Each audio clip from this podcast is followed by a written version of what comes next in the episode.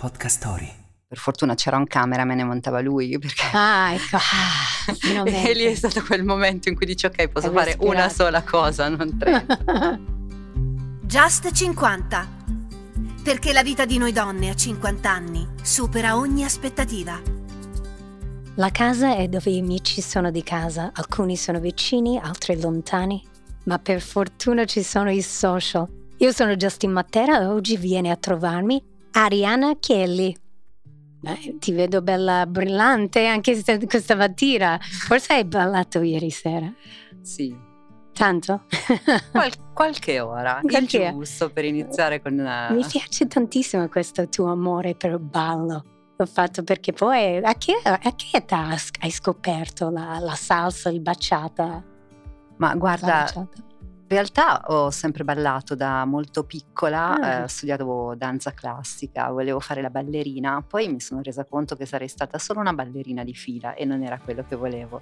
E quindi ho cambiato Tu volevi completamente. spiccare. Sì.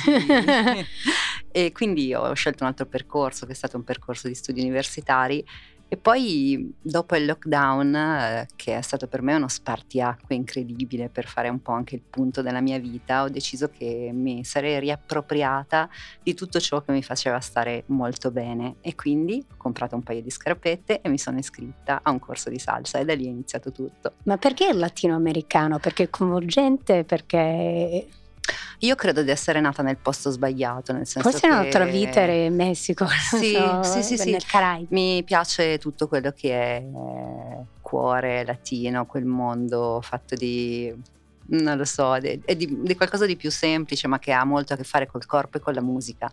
Ed è strano perché io faccio un lavoro che è quasi tutto testa, invece avevo davvero bisogno di riappropriarmi di Del questa corpo. parte qua, sì, assolutamente. A che età hai ritrovato la danza, per dire? Guarda, avevo 49 anni, Eh. quindi insomma, Giusto, giustissimo, perché io ho fatto la prima mezza maratona a 46, insomma, il prim- primo triathlon 47, allora sono quei anni in cui dici adesso mi butto, faccio le cose che mi sfidano, che mi, mi ispirano, che forse le cose che pen- ho sempre pensato che non avrei mai fatto. ma poi se non ora quando? È bravissima. Vuoi un caffè? Grazie. Allora, Deca no. Forte? No, forte. Fortissima, ok, faccio una mocca, vediamo se mi riesce. Tanto poi dimentico, però questa volta ci provo. Ini- iniziamo dall'inizio. Eh, tu sei nata a Città di Castello.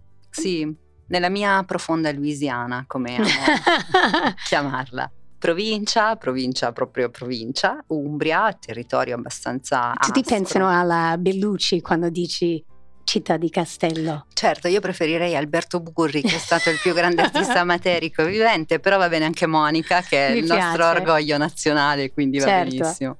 Sì. Ma com'è arrivare da quella, quella realtà piccola? Cosa ti offre in più di Ah. una città? Beh, insomma, quando vieni dalla provincia, la provincia te la porti dietro tutta la vita in qualche modo. eh, So qualcosa. ne conosci le dinamiche e mm, poi a un certo punto te ne devi andare se vuoi spiccare in qualche modo il vuoi, vuoi conoscere qualcos'altro, altri pezzi di mondo. Io sono arrivata a Milano per l'università e poi non me ne sono più andata. Sì, ho vissuto da altre parti, ho vissuto in Francia, eccetera, però alla fine il mio lavoro mi portava sempre qua, di nuovo. Questa è la città più vicina a New York, dico sempre in Italia. Non potrei veramente vivere da un'altra parte perché ho bisogno di una città organizzata. Il resto dell'Italia è magari bellissima per le vacanze, le altre cose per Milano mi appartiene in qualche modo di più. Sono newyorkese. Allora, Giovanotti molti anni fa cantava Questa città mi ruba l'energia eppure non riesco ad andare via. è vero? È un po' così, un po' così. Io ci sto, alla fine io sto bene, la mia ansia sta bene in una città come questa. Ci, ci Come sposiamo. ansia? No, nel senso che ho voglia di fare tante cose, mi piacciono tante cose, Sei molto energetica, in un, sì. in un ambiente estremamente dinamico come quello del digitale e secondo me Milano è place to be per fare questo. Bravissima. Però ogni tanto dico wow, cioè 50 Get anni. away. sì, sì. Sì, adesso magari poi riprendi i tuoi spazi, non solo ballo, magari anche viaggiando, però arriveremo lì. Il lavoro, allora tu hai studiato e hai cominciato col giornalismo? Non esattamente, io in realtà eh, ho iniziato ho iniziato facendo la PR per una multinazionale E poi piangevo tantissimo e ho capito che il lavoro fisso non era assolutamente quello che volevo e sono diventata un'autrice televisiva.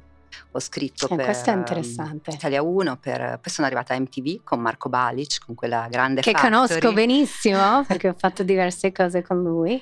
Era un bel momento Era un bel erano gli anni momento. 90 Sì, esatto. e c'era tanto... Tanta energia, Esatto. tante cose belle, facevamo cose proprio belle. E, mm, e, insomma, io questa cosa della scrittura me la sono sempre portata dietro in un modo o in un altro e poi sì, sono arrivata in realtà al, al web ancora prima che diventasse social.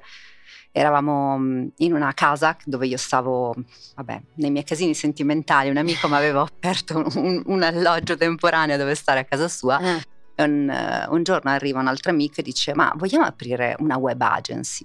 Era il 1998, una caspita, web agency. Co- Precoce. Cos'è una web agency? Ma facciamo le cose su, su internet e capiamo che cosa succede. E così in quattro abbiamo aperto quella che era la Bebop Research, che poi è diventata una grande unit e un grande laboratorio. Io ero molto giovane, però gestivo una redazione di 16 persone Wow. ed era la bolla, solo che era la bolla in cui facevamo delle cose meravigliose, tipo, non so, facevamo, io ho intervistato gente incredibile, Tipo? eh, Anthony Hopkins, Wow. ehm, non so. In eh, seguito al film. sì, esatto, in seguito al film, però c'era il doppino telefonico e quindi quello che noi facevamo lo vedevano in tre. Perché c'era. "i- i", Te la ricordi quella sì, roba lì? mi ricordo. era troppo presto per fare questa cosa qua. E poi io sono uscita da lì, sono andata in un'altra startup dove voleva volevamo fare la televisione interattiva, era il 2001, Mhm. quindi ok, era decisamente troppo presto, abbiamo fallito. E io mi sono ritrovata col culo per terra, No. assolutamente non sapevo cosa fare. E un mio amico avevano appena aperto Corriere.it, mi hanno detto guarda, forse c'è una possibilità sulla moda, prova a parlarne. Io andai dall'allora direttore senza conoscere nessuno, veramente con la mia telecamera in mano, gli dissi senti io vorrei fare la moda, mi fai provare? Ho detto senti fai un po' di servizi, vediamo, come Vediamo. va e prova. E poi sono stata dieci anni. Quindi Quali erano i primi servizi che hai fatto di moda? Allora, in realtà il primo servizio è stato bu- bu- bu- bu- al Festival del Fitness di Di Rimini? Rimini, una cosa veramente di un trash incredibile. E A poi, me piace quella fiera, aspetta. Eh, Con chi? C- scusami? Con chi l'hai fatto questo servizio? Eh, per- era per Corriere.it. Sì, lo so, lo so, ma con chi c'erano i personaggi o c'era Ah, no, soltanto solo la dovevo- fiera? Sì, dovevo raccontare quello che succedeva, Eh, intervistare certo. le Ah, ok. persone, quindi ok. E poi da lì le sfilate, la copertura della Milano Fashion Week che ho fatto tantissime volte e poi insomma un, un po' di lifestyle, cose del genere, però ero sempre costantemente alla ricerca di, anche di altre cose da fare. Mi piaceva molto, cioè quello che adesso sono le mie competenze da creator, credo di averle affinate stando lì perché dovevo, dovevo saper girare, dovevo saper montare, dovevo stare davanti a una Quanto telecamera. era difficile montare i tuoi servizi? Perché per uno come noi, che, sta- che loro che stanno ascoltando, sembra una cosa difficilissimo a creare magari il tuo, eh, il tuo personaggio digital. Quanto è difficile imparare questi skills? Mm, adesso è più semplice, credo. Perché ci sono delle app che Sì, è più aiutano. semplice. Ehm, all'epoca io montavo con iMovie all'inizio, Ah, certo. quindi ho imparato a usare iMovie, poi quelle robe te le porti dietro per tutta la vita. E poi quando sono arrivati un pochino più di soldini, per fortuna c'era un camera, me ne montava lui, perché Ah, ecco. Ah, e lì è stato quel momento in cui dici ok, posso Hai fare una respirato. sola cosa, non 30. Eh, Ma tu hai fatto poi un blog in Sì, seguito sì, sì, sì. fa bla bla bla, giusto? Ah, sì, nel- in realtà nel 2010 io avevo questa idea che ess- la, la moda non era per nulla democratica all'epoca, era molto chiusa. E, mh, pensa che quando io lavoravo per Corriere online, quando chiedevo gli accrediti all'inizio mi dicevano non puoi entrare perché è un online e dicevo ok ma è, è il più importante Sì, giornale, Giornale nazionale. No, no, è online, ok.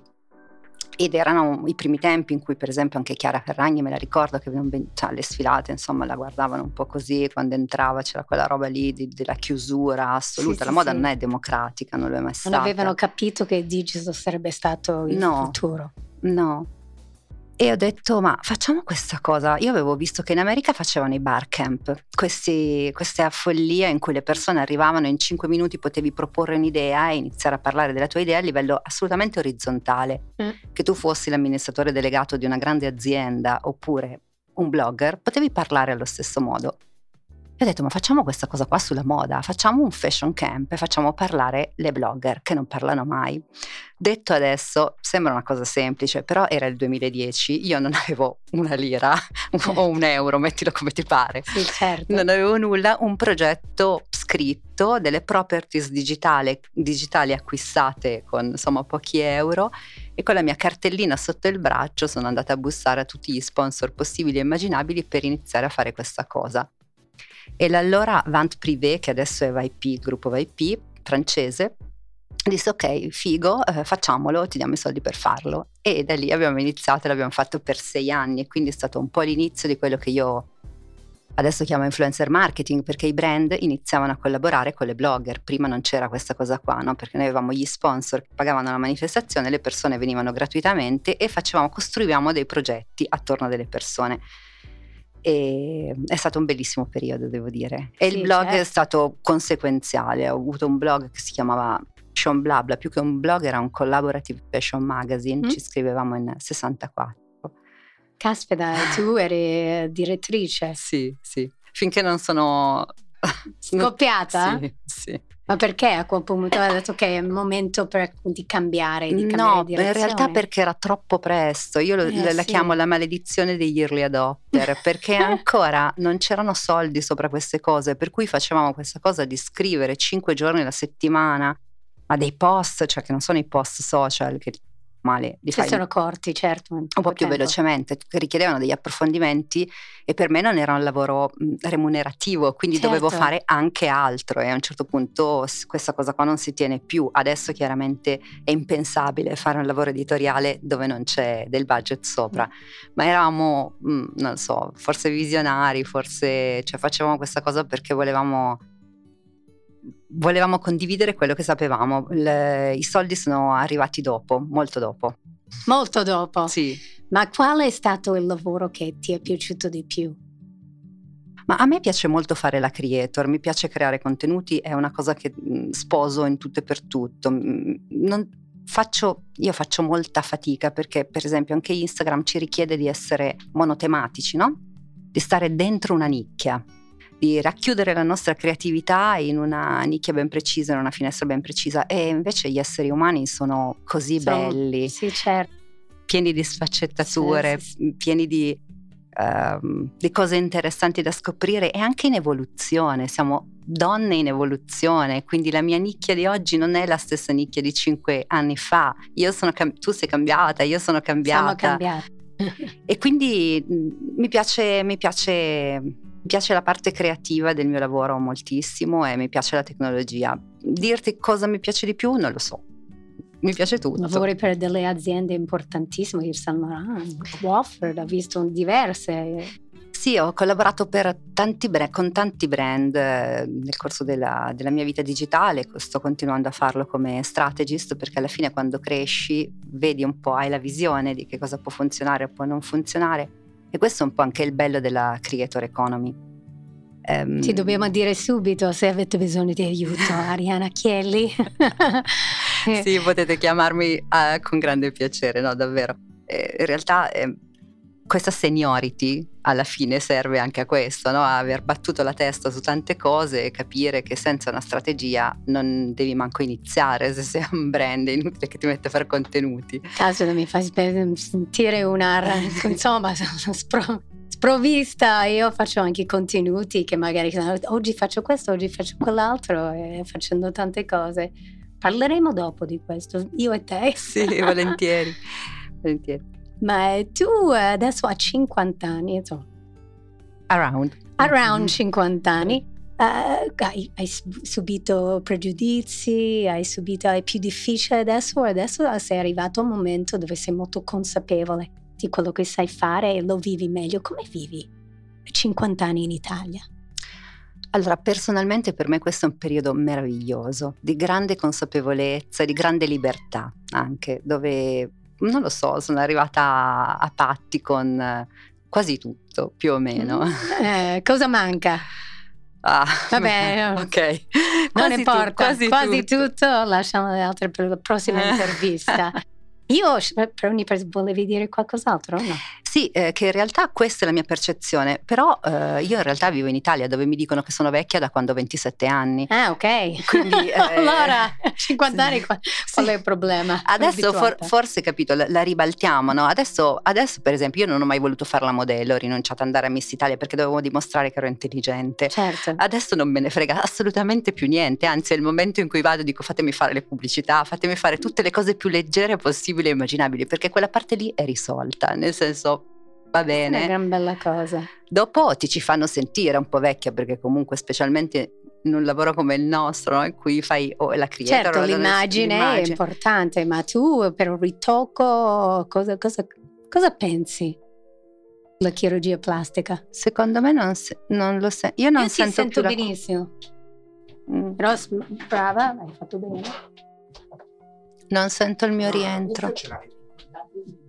Sì, no, infatti adesso sto andando sulla brillante. No. Adesso poi la canzone. No, Ora? un po', po', sì. Sì, sì, sì, io mi sento ancora bene, bene. Eh, cosa penso? Dunque, io ho fatto una blefaro eh, due anni fa. Naturalissimo, stai benissimo. Ma mm, sì, meno male. Bravo. insomma. Brava. Eh, brava, brava. Brava. Eh, faccio il Botox. Mm, Sono abbastanza serena con questa cosa, nel senso perché no, why not? Poi vabbè, mi Se ti curo. fa sentire meglio, ok. Non, non ho nessun tipo di pregiudizio, credo che ognuno possa fare del suo corpo esattamente ciò che desidera, a patto che si senta bene. Io leggendo il tuo bio ho, visto cosa aspetti a brillare. E allora io ho scelto il verbo brillare per te. Che a parte che sei una persona brillante, e secondo me ti appartiene molto. Adesso ti leggo la definizione e vediamo. Dammi una. una- Ok. Brillare, ammettere o riflettere una luce vivida, cangiante, splendere. Imporsi all'attenzione per doti singolari, distinguersi. Per distinguersi dagli altri e saper brillare davvero c'è bisogno di tanto sacrificio e impegno. E questo noi donne lo sappiamo fare bene. Sei tu Ariana. Grazie, sono super lusingata, grazie. Ma mi è Bello. piaciuto quando ho letto questa cosa. Cosa aspetti a, a essere la migliore ver- versione di te stessa anche sul digital? Perché tante volte noi ci vendiamo per qualcosa che non siamo. E questo anche con i filtri e tutto quanto diventa un, una- un grande pro- problema di, di oggi. Eh, sì, eh, secondo me sui social eh, vince la trasparenza, cioè alla fine il bluff viene fuori, in un modo o in un altro il bluff viene fuori, quindi a questo punto mh, c- bisogna sempre capire che i social sono una parte della nostra vita, quella che ciascuno di noi decide di mostrare agli altri, quindi è normale che ci sia uno storytelling, è normale che ci sia un racconto di ciò che noi vogliamo che emerga. Detto questo, secondo me le cose che funzionano sono quelle che tu fai in cui sei davvero tu, perché le persone ti riconoscono quella che sei e fun- funziona solo questo, secondo me. Poi Fa- fate nota di questo consiglio di Ariana. Tu hai scelto una bellissima canzone che è la miglior versione di me. il mio spagnolo è quanto il mio italiano, bellissimo. Uh, di Nati Natasha. Perché hai scelto questa canzone? perché, mm, ehm, perché ecco, questo è un momento in cui io voglio essere la, la migliore versione di me e poi il ballo mi, mi accompagna, mi aiuta a tirare fuori delle cose che, che amo. E insomma, perché è una baciata, perché è sensual, perché ha tutte quelle cose dentro che mi fanno amare la vita e quindi Bellissimo. Ma tu hai, hai la famiglia, hai due figli, due maschi Sì. che sono adolescenti più o meno. Sì. Come vivi anche questo ruolo di mamma col lavoro e tutto quanto? Per me è un multitasking il giorno. Ma lo, lo appetito molto quando loro erano piccoli perché comunque continuavo a lavorare avendo due figli piccoli senza nessun aiuto, quindi eh, ero abbastanza devastata, l'ho patita abbastanza. Adesso che sono grandi credo insomma sto iniziando a vedere la luce alla fine del tunnel, mettila così, però, però insomma ne ho parlato anche in un podcast che ho fatto per Rame, quanto questa cosa abbia voluto dire per me rinunciare, perché tutto il tempo che io passavo con loro era un tempo sconnesso dal lavoro, dovevi interromperti in continuazione e eh, culturalmente, ahimè, sono ancora le donne che pagano questa parte, questa parte qua. Io li volevo i figli, per carità. Eh, però il prezzo da pagare è molto molto alto e se fossi stata un po' meno resiliente, un po' meno testarda, non so se sarei ancora qua a lavorare o avrei smesso, o sì, o avrei smesso, non lo so. C'è un sacco di, ancora tantissimo da fare in Italia, c'è tantissimissimo da fare. Grazie mille Arianna, penso che siamo perfettamente a 20 minuti. No, eh, Grazie a te. Avrei ancora un sacco di domande da farti, ma magari ci sarà una part 2. Grazie, Grazie mille di essere venuta a brillare da me in studio. Grazie a te, Giuseppe. È stato un davvero. piacere, è veramente molto interessante e anche inspiration. Grazie.